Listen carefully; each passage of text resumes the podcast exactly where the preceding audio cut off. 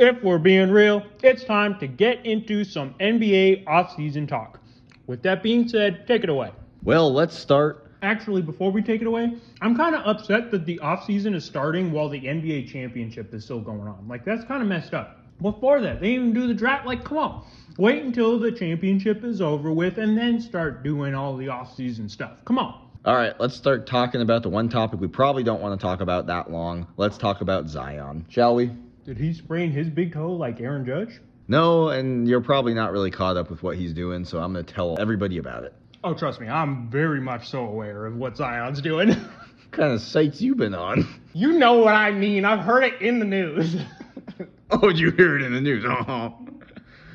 All right, so for those of you that don't know, Zion got it. I heard it on the news. It's been out there. Trust me. You heard about it. Where'd you hear about it from, huh? Saw the news. Exactly. Anyway, let's get into it. All right, just like Zion did, we're gonna get into this. So.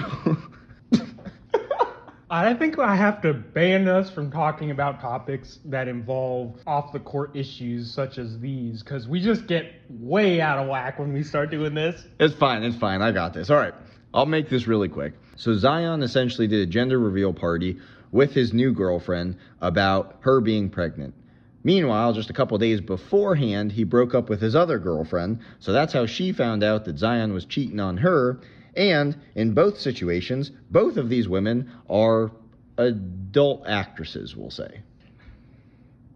Don't wait for me. Just get us through this, man. so, with those two being found out, I can't imagine how many others were there. And, not to mention, this man cannot keep his dang legs healthy, and he is sitting over here doing all this nonsense. No wonder his legs can't be healthy. He's weak from all, you know. Golly. Yo, no. All right. It's ticking me off. Hey, Hey, hold on. I have no Hold on. idea how Hold much I'm gonna have Hold to cut out of this. Let's this way. We know he can't stay healthy. How about we talk about that versus It's ticking me off that he can't play basketball, but he's over here being Miss whatever with all these women. Like it's ridiculous. Come on, stay healthy, play some basketball. That's what you're getting paid to do, and that's why all these women are into you. I don't think it's because he plays basketball. He actually doesn't play basketball.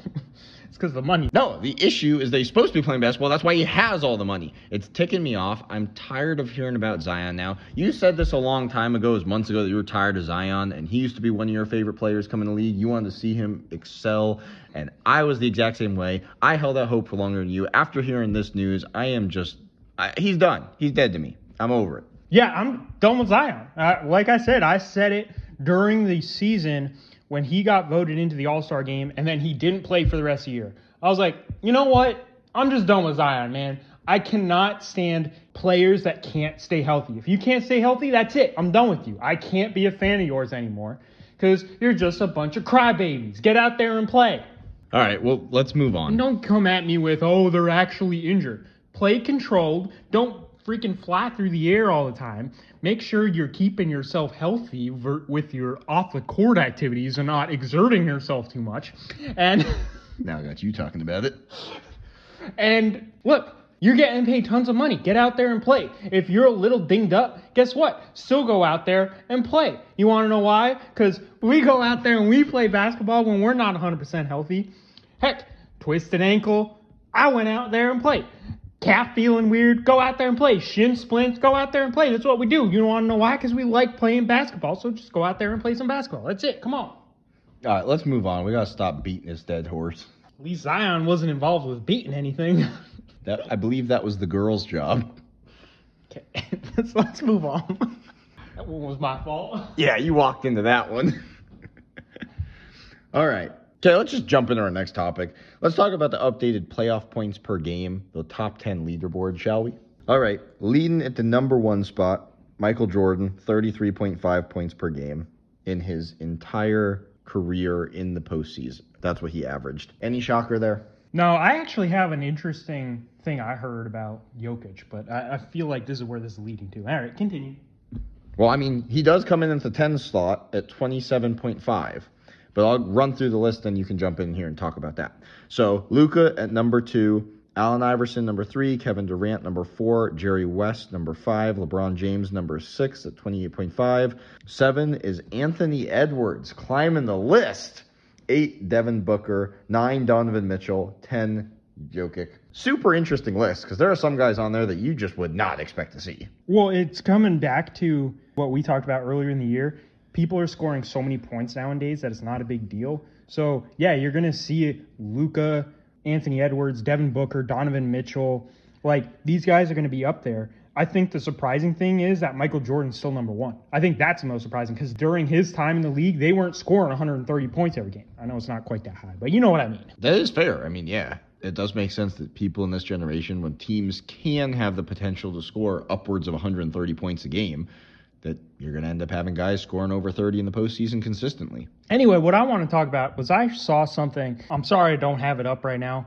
Hopefully, I'll be able to find it. We can talk about it in a different video. But I saw something where Jokic actually accumulated the most points for his team in NBA playoff history. And I think he beat everybody out by like 20 points. And I think the people below him were like, it was like LeBron, uh, Michael Jordan, and it was like how many points that they got credit for, whether it was points they scored with the assists or whatever, points off assists, stuff like that. You know what I'm trying to say here. So I think he was up in like the 70s and everybody else was like down in the 50s. And that was like LeBron James and Michael Jordan. So Jokic had a really crazy run. And I talked about it in a video last week how good of a run Jokic had. I mean, like I said in that video, he was better scoring than Kevin Durant. He was just the same, if not slightly better than Magic Johnson in passing. He rebounded better than Tim Duncan. He shot a better shooting percentage from three than Steph Curry, and he held his opponents to a lower field goal percentage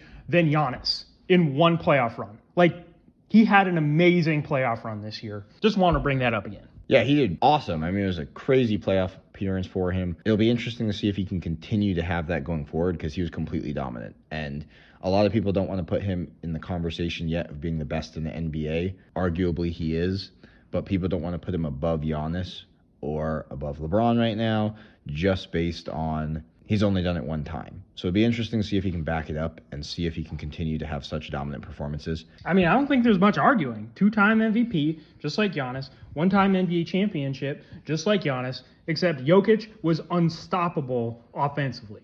And he looks like he's going to continue to be unstoppable offensively. And Giannis has been having some injury issues. So, you know, just saying. Let us know in the comments what you think down below. Who do you think is the best in the NBA? And are you sick and tired of hearing about Zion when he's not playing basketball? And just real quick, I'm actually going to put a link in the description to our video last week about how good Jokic was in this playoff run because he was crazy. And I think you should go listen to what we had to say. All right, get us out of here. Remember to subscribe, like, share it with a friend. And until next time, keep it real.